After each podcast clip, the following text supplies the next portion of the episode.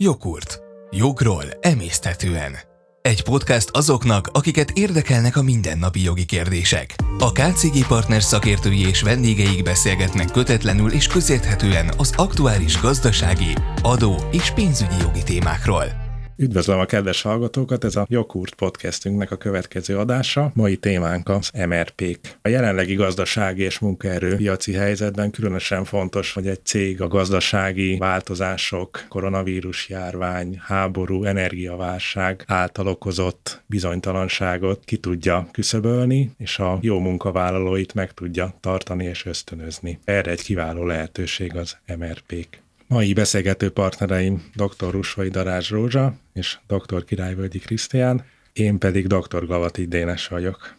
Köszöntjük a hallgatókat. Én azért is különösen örülök ennek a témának, egyrészt mert a szívemhez is közel áll, én nagyon sokat foglalkozok a MRP szervezetekkel, és foglalkoztam, de egyébként ez Rózsáról is elmondható, és szerintem azért is fontos, hogy erről beszélünk most, mert a podcastunk valójában pont ezért jött létre, hogy ilyen témákkal beszéljünk, ami nem feltétlenül hétköznapi, nagyon kevesen hallanak róla, viszont egy-egy cég életében egy nagyon fontos és nagyon hatásos javadalmazási rendszer lehetne ez, illetve lehet is, és pont egy olyan jogintézmény, ami alapvetően népszerű, de csomó olyan cég van, aki élhetne vele, de mivel fél kicsit az idegentől, fél kicsit az újításoktól, illetve az ismeretlentől, így nem mertek még belevágni, és nagyon reméljük, hogy ez a podcast jó arra, hogy kicsit közelebb hozzuk akár cégtulajdonosokhoz, cégvezetőkhöz az MRP intézményét, és elgondolkozzanak egy MRP alapításán, ami egyébként nyugaton már egy nagyon népszerű és, és a nagy cégek által alkalmazott technika, és egyébként Magyarországon meg rengeteg előny kapcsolódik hozzá, de ezeket mindjárt majd kibontjuk. Kezdjük is azzal, hogy mit jelent az MRP, illetve egy kis történelmi kontextust tudtok hozzá mutatni, szerintem az is előnyös lehet.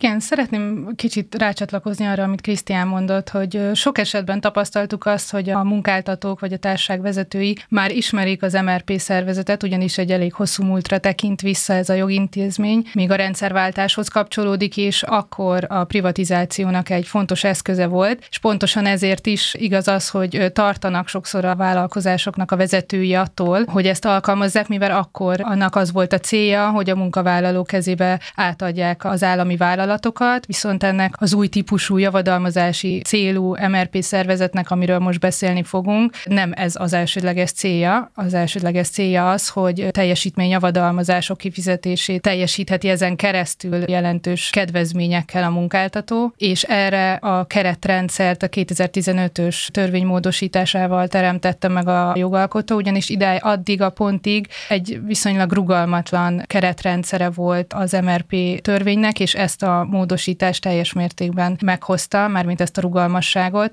Így most már nem igazán látunk ebből az oldalból akadályt arra, hogy ez a szervezet elterjedhessen. Igen, amúgy az újdonság az kicsit elmúlt, hiszen 2015-ös ez a módosítás, viszont az új lendületét úgy látjuk, hogy az adhatja meg most a jelenlegi piaci környezetbe, hogy az inflációt látjuk, hogy elszabadult, látjuk, hogy nagyon nehéz munkaerőt megtartani és egyébként megszerezni is, és ez az intézmény igazából mindkettőre megoldást kínálhat, hiszen adókedvezmények kapcsolódnak hozzá, ami mind a cég, mind a munkavállaló oldalán előnyöket ad, illetve a munkavállalókat ösztönzi arra, hogy a cégnél maradjanak, és egyfajta ilyen tulajdonosi szemléletet tud kialakítani. Igazából a, fontos szerintem azt is elmondani, hogy az MRP az egy bónusz kifizetési program lehetőség, ami egyébként egy civil szervezetet jelent, amit az alapítónak kell megalapítani. Az alapító itt maga a cég, vagy lehet az anyavállalata, és egy ilyen kvázi a cég mellett lebegő, működő civil szervezet az, ami közreműködik a cégnél dolgozó alapító által meghatározott munkavállalóknak a bónusz kifizetésében. Igazából ez egy ilyen segítséget nyújtó jogi személy, civil szervezetnek minősül, és ő rajta folyik keresztül ez a bónusz kifizetés, és ezzel kapcsolatban szerintem fontos elmondani, hogy a tulajdonosi szemlélet az valójában mit is jelent, mert hogy nem feltétlenül jelenti ez azt, hogy a munkavállalók itt részvényeket kapnak. Persze van rá lehetőség, de az ellenkezőjére is, hogy a munkavállalók kizárólag készpénzt kapnak, nem pedig részvényeket. Igen, ez egyik nagyon fontos dolog, amit mindenképp szükséges megemlíteni, hogy a társaságnak a tulajdonosi szerkezete az egy fővel gyarapszik, tehát maga az MRP szervezet lesz, akivel bővül a tulajdonosoknak és a köre. És ez se feltétlenül egyébként, tehát mm. ez is egy, egy lehetőség csak. És a résztvevők pedig pláne nem kerülnek be a, a tulajdonosi körbe, tehát azok a munkavállalók, akiket a program alá kíván vonni a társaság, azok nem lesznek közvetlen tulajdonosai a, a társaságnak, hanem az MRP szervezetben fognak tagi részesedés fizetéseket szerezni. És ez pedig azt jelenti, hogy az alapító társaság fog vagyoni hozzájárulást juttatni az MRP szervezetnek, és ez az MRP szervezet ebből a vagyoni hozzájárulásból szerzi meg a pénzügyi eszközöket, amiket ezután kezel, és amikor a jogszabály által meghatározott úgynevezett tartási ideje lejár, és a társaság által előre megszabott feltétel a kifizetésre vonatkozóan teljesül, akkor kifizeti vagy átruházza a, pénzügyi eszközt, amit odáig kezelt. Tehát ahogy Krisztián is mondta, lehetőség van arra is, hogy akár magát az addig kezelt részvényeket vagy pénzügyi eszközöket átruházza a résztvevők részére, de arra is lehetőség van, hogy ez ne történjen meg, hanem értékesíti a pénzügyi eszközöket, és az ellenértékét juttatja a résztvevőknek. Azért nyugtassuk meg a hallgatókat, ez ennyire nem bonyolult, mint amennyire hangzik. Tehát, hogy nagyon bonyolult ezt így elsőre hallani, viszont a gyakorlatban mi ugye rengeteget foglalkozunk MLP szervezetek alapításával, működtetésével is, azért ez nem ennyire bonyolult. Ennek az egésznek a működtetése gyakorlatilag annyit jelent, hogy a cég mellett működik egy civil szervezet, amivel bizonyos időközönként vannak feladatok, de ez nem azt jelenti, hogy minden héten ezzel foglalkozni kell, hanem megvannak azok a hónapok, ami jelentős az MRP életében. Ez főleg egyébként az adott beszámoló elfogadása utáni hónapokat jelenti, amikor a bónusz kifizetések aktuálisak lehetnek. Fontos röviden elmondani, hogy miért is jó akár mindkét oldalnak, tehát a munkáltatónak és a munkavállalónak is ez az ösztönzési rendszer vagy program. Egyrészt a munkavállalók nyilvánvalóan azzal, hogy az eredményből, a társaság eredményéből részesülhetnek, hogyha jól teljesít a társaság, ez könnyen átülthethető a munkavállalói fejekbe is, hogy nyilvánvalóan jól járnak, hogyha jobban teljesítenek, sokkal jobban magukénak érzik a társaságnak a céljait, és emellett pedig ez nyilvánvalóan a munkáltató számára is nagyon kedvező, és hát a munkáltató számára a másik igen kedvező dolog pedig a költséghatékonyság és az adókedvezmények, ami kapcsolódnak az MRP szervezethez. Igen, az adókedvezmények vonatkozásában érdemes elmondani, hogy lényegében az MRP-n keresztül teljesített bónuszok vállalkozásból kimont jövedelemnek minősülnek, ami azt jelenti, hogy 15%-os SZIA terheli, illetve egyes esetekben a szocó plafonig a szocót is ugye meg kell fizetni, viszont ez a legtöbb esetben általában a munkavállaló eléri a szocó plafont, ez a minimálbér 24-szeresét jelenti, ami egyébként az idei évben, tehát 2023-ban évente bruttó nagyjából 5,5 millió forintot jelent, és ez esetben ugye kizárólag SZIA terheli a jövedelmeket, tehát összességében, hogy a százalékosan akarjuk megítélni, hogy körülbelül milyen százalékos megtakarítás jelent ez egy cégnél, ott azt láthatjuk, hogy ha eltervez mondjuk egy adott cég egy bruttó bónusz kifizetési összeget egy munkavállaló vonatkozásában, és ezt összehasonlítjuk azzal, hogy munkabérként az általános szabályok szerint, vagy pedig MRP-ben fizeti ki, akkor a cég 12%-os megtakarítás mellett 28%-kal magasabb célprémium prémiumot tud teljesíteni a munkavállalónak, viszont ez kicsit ilyen csúszkás dolog, mert hogyha kicsit csökkenti a bruttó bónuszra szánt összeget, az valójában nem jelent a munkavállalónak kevesebb összeget, mert még mindig többet fog kapni, mint egyébként munkabérként kapna, viszont az MLP alkalmazásával még így is többet fog kapni. Tehát egy, ezen a skálán lehet mozogni, és a munkáltató gyakorlatilag eldöntheti, hogy az elérhető adóelőnyöket azokat a munkavállalóval megosztja, vagy pedig csak önmagánál realizálja. Egyébként a csúszka másik vége, hogy tehát hogy csak önmagánál realizálja, ez kb. 31%-os megtakarítás jelent, ami egy elég magas összeg, elég magas százalék, pláne a mai inflációs környezetben, de azért azt is látni kell, hogy ahol ilyen rendszereket létrehoznak, ott azért a munkáltatóknak fontos a munkavállalói elégedettség, és gyakorlatilag nem találkoztunk még olyan esettel, ahol a munkáltató kizárólag magának tartja meg az adóelőnyt, tehát általában ez a megosztás működni szokott milyen cégek alapíthatnak MRP-t, illetve vannak-e esetleg olyan iparágak, szektorok, akiknek kifejezetten előnyös MRP-t létrehozni? A mi álláspontunk az, hogy nagyon széles skálán mozog, hogy milyen szektorban és milyen iparágban lehet alkalmazni. Igazából nem is lehet meghatározni, tehát szinte bármilyen szektorban.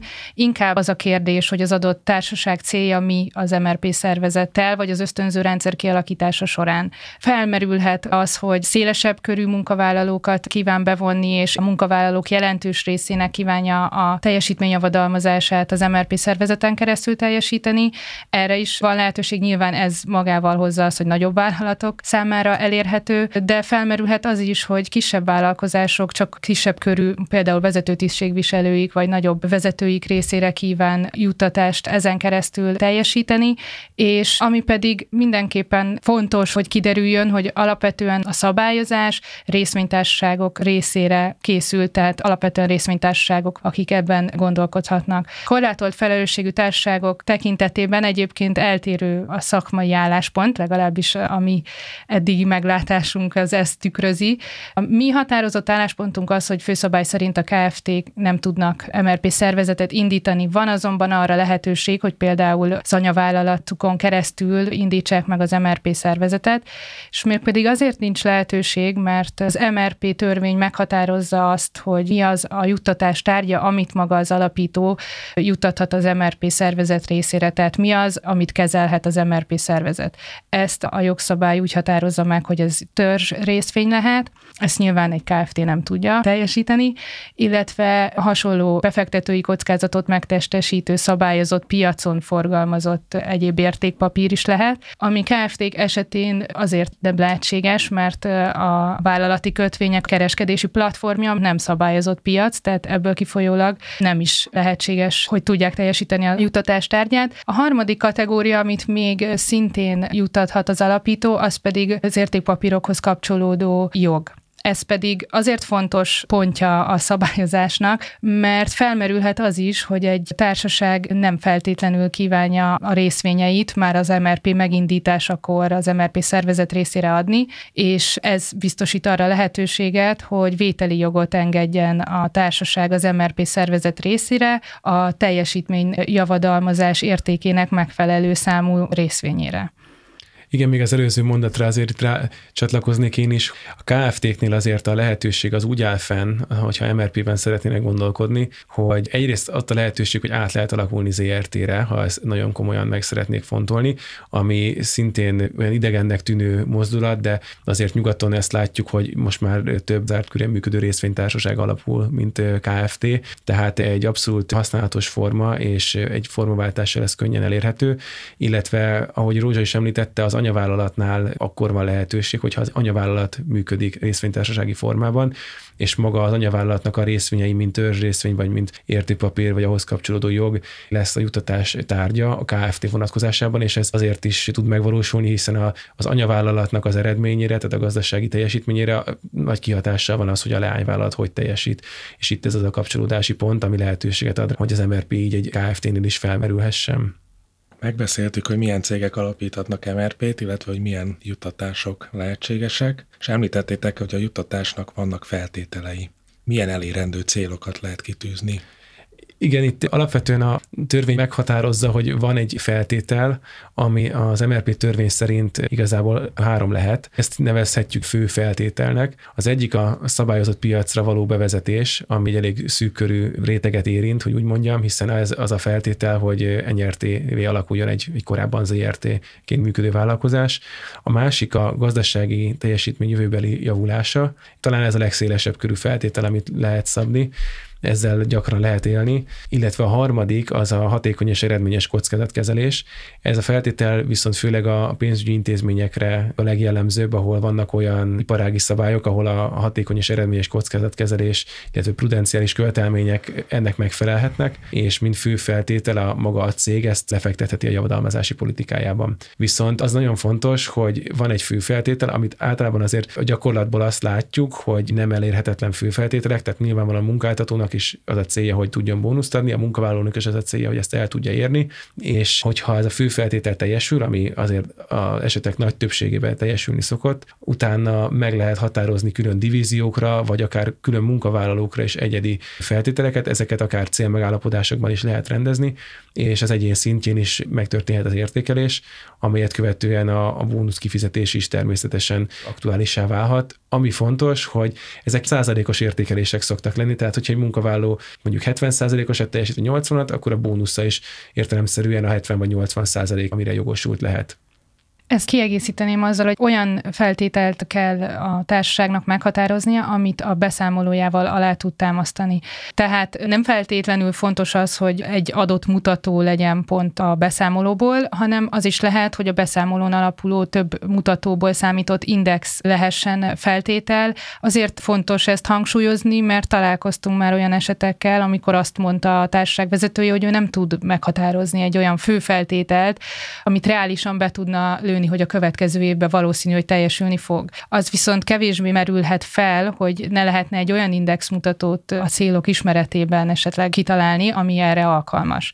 Illetve az alfeltételekkel kapcsolatban pedig fontos azt kiemelni, hogy felmerülhet az, hogy a fő feltétel esetleg teljesül, de nem teljesít jól a munkavállaló. Ebben az esetben is van lehetőség olyan rendszer kialakítására, hogy a munkáltatónak meglegyen az a rugalmassága, hogy ilyenkor eldöntse, hogy a társaság adott esetben jól teljesített, de maga a munkavállaló kevésbé, akkor dönthet úgy, hogy mégsem kapja meg, mert nem teljesítette az egyéni szintű céljait a munkavállaló. Ami ennek az ellentétje, hogyha nem teljesül, akkor viszont MRP szervezeten keresztül nincs lehetőség teljesítményjavadalmazás kifizetésére. Ezért fontos, hogy az előzetes folyamatokban, vagy az előkészítés folyamatában erre nagy hangsúlyt szükséges fektetni, hogy egy olyan főfeltétel kerüljön meghatározásra, ami után már a társaságnak megvan a rugalmassága eldönteni, hogy hogyan szabályoz tovább az előzetes feltételekhez is kapcsolódik, hogy az alapvető dokumentum az egy javadalmazási politika. Ez az a dokumentum, amiben rögzítésre kerülnek a szabályok, amelyet a cég majd alkalmazni fog az elkövetkezendő időszakban, amikor az MRP-t működteti, és ez az a dokumentum, ami meghatároz az egész rendszernek a működését. Illetve természetesen az MRP szervezetnek, mint civil szervezetnek vannak alapító dokumentumai, de valójában a javadalmazási politika, amit így kvázi bibliának nevezhetünk. Ami még szerintem fontos, és nem beszéltünk róla, hogy van egy olyan szabály még az MRP törvénybe, hogy van egy kötelező tartási idő, ami azt jelenti, hogy kettő évet az MRP-nél kell tartani ezt a tárgyat, ami az első időszakban, miután megalapul az MRP szervezet, ez azt jelenti, hogy kettő évet várni kell az első bónusz kifizetésig, illetve a kettő év után nyilván a beszámoló elfogadása után lehet kifizetni az első bónuszt, viszont ez csak a legelején okoz idézőjelbe egy kis várakozási időt, hiszen utána már a feltöltés ugye évről évre történik, és mindig egy ilyen két éves periódus lejár évről évre, és emiatt gyakorlatilag minden évben van bónusz kifizetés, csak a legelső pillanatban kell két évet várni. Viszont amit még ehhez kapcsolatban szintén érdemes elmondani, hogy ez nem jelenti azt, hogy cash cashflow-ba két évig ott kellene parkoltatni a két évvel későbbi bónusz összeget. Ettől is azért meg szoktak ijedni a cégvezetők, hogy cashflow problémát okozhat, de nem okoz, hiszen meg lehet úgy ezeket strukturálni, hogy erre a két éves időszakra akár egy értékpapírhoz kapcsolódó jog maradjon ott a MRP szervezetnél, ami nem kerül pénzbe egyik oldalnak se. Igazából egy szerződéskötés követően kell két éves periódusnak fennállnia, és ez se lehet egy elrettentő ereje Mit kell még megfontolni egy MRP szervezet alapításakor? Amit érdemes, az az, hogy hány ember tudunk bevonni az MRP szervezetbe, hiszen minél több ember tudunk bevonni, tehát minél több ember jogosult az MRP-n keresztüli bónuszra, annál többet spórol a cég. Tehát, hogyha van sok olyan munkavállaló egy adott cégben, akik jogosultak bónuszra, és amúgy is évről évről kapnak, akkor érdemes ott már egy MRP-t megfontolni, hiszen amikor majd kiszámolja az adott cégvezető, vagy akár természetesen a mi közreműködésünkkel együtt, hogy mi az a létszám, illetve működési költség, ami fölött már megéri az MRP-t, hiszen az adóelőnyel ezt visszanyeri a cég, ez a pénz így is úgy is kifizetésre kerülne. Sőt, egyébként az adóelőnyökkel azt látjuk, hogy jelentős mennyiségű megtakarítást realizálnak. Nyilván ezt hosszú távon kell nézni, tehát nem egy vagy két év után, hanem mondjuk lehet, hogy a harmadik, negyedik vagy akár az ötödik évre már olyan megtakarítás realizál a cég rajta, hogy nevetve megéri az MRP alapítás alapítás, és itt amivel számolni kell, az maga az alapítási költsége az MRP-nek, ez nyilván azon múlik, hogy mennyire bonyolult az MRP, mennyire bonyolult maga a cég, és mit szeretne az MRP-től,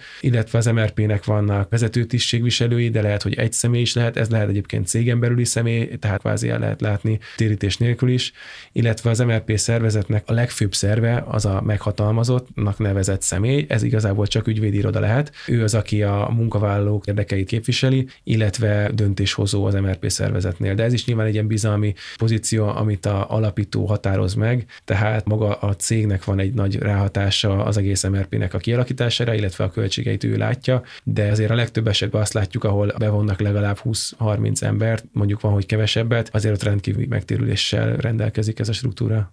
Az általunk bibliaként emlegetett javadalmazási politikával kapcsolatban még azt érdemes kiemelni, hogy a javadalmazási politikát az alapvetően az alapító határozza meg, és a javadalmazási politika módosításának a joga is az alapító kezében marad, tehát még a meghatalmazott magát az MRP szervezetet irányítja, és a meghatalmazottat nem utasíthatja az alapító, addig a, annak a lehetősége, hogy a javadalmazási politikát, tehát magára a, a javadalmazási rendszer működésére vonatkozó szabályokat az alapító módosíthatja. Ugyanakkor azt is érdemes kiemelni, hogy az MRP törvény tartalmaz egy olyan megkötést, hogy a javadalmazási politikának az olyan jellegű módosítását nem engedi, amely csökkentené vagy meghiúsítaná a résztvevőknek az adott programban már meglévő jogait vagy észszerű elvárásait. Ez azt jelenti, hogy ha például meghatároz az alapító egy fő kifizetési feltételt, amit tegyük fel, hogy teljesül, de nem szab meg alfeltételeket, akkor arra a programra vonatkozóan utóbb már nem módosíthatja úgy a javadalmazási politikát, hogy további feltételeket szab a kifizetéshez. Ez azért jó megemlíteni, mert ezzel is lehet hangsúlyozni, hogy rugalmas a szervezet a megalapításakor, viszont érdemes kellő hangsúlyt fektetni az előkészítéseire. Igen, egy megfelelő javadalmazási politika előkészítéssel nem veszti el egyébként a későbbiekben se a rugalmasságát a rendszer, de ezért is érdemes olyan szakértőt igénybe venni, aki az MRP szervezetekben jártas, hiszen egy speciális terület. Összegzésképp érdemes elmondani, hogy ettől a jogintézménytől nem kell félni, ez egy rugalmas és nagyon kedvező jogintézmény. Magyarországon körülbelül egyébként 50 cég van, aki ezzel már lehetőséggel élt, viszont ez növekedhetne abszolút, és van neki tere, pláne a mostani piaci környezetben, és mindenképpen javasoljuk, hogy aki ebbe gondolkodik, legalább egy kicsit is, érdemes akár felkeresni minket, és felmérni, hogy erre van-e lehetőség, megérje, hiszen hosszú távon jelentős előnyökkel rendelkezik, mind munkáltatói, mind munkavállali oldalon, és persze vannak itt adójogi megfontolásai is, tehát ami pénzben kimutatható, viszont megtartó erőben, illetve munkavállalói hozzáállásban is előnyös, pláne a mai gazdasági környezetben ez kiemelkedően fontos lehet. Tehát mindenkit biztatunk rá, hogy bátran ebbe bele lehet vágni, nem kell ettől egyáltalán félni, és ez egy nagyon jó struktúra. Ez volt a MRP-ről szóló podcast adásunk. Én nagyon szépen köszönöm Krisztiánnak és Rózsának, hogy itt voltak és beszélgettek velem erről a témáról. Remélem, hogy önök is érdekesnek találják, és sok szeretettel várjuk önöket legközelebb is. Köszönjük szépen! Köszönjük a figyelmet! Ez volt a Jogurt, a KCG Partners podcastje. A beszélgetésben elhangzottak nem minősülnek jogi tanácsadásnak, a műsorban résztvevők magánvéleményét tükrözik. A műsornak nem célja a jogi tanácsadás, és nem is minősül annak, de garantáltan megéri hallgatni.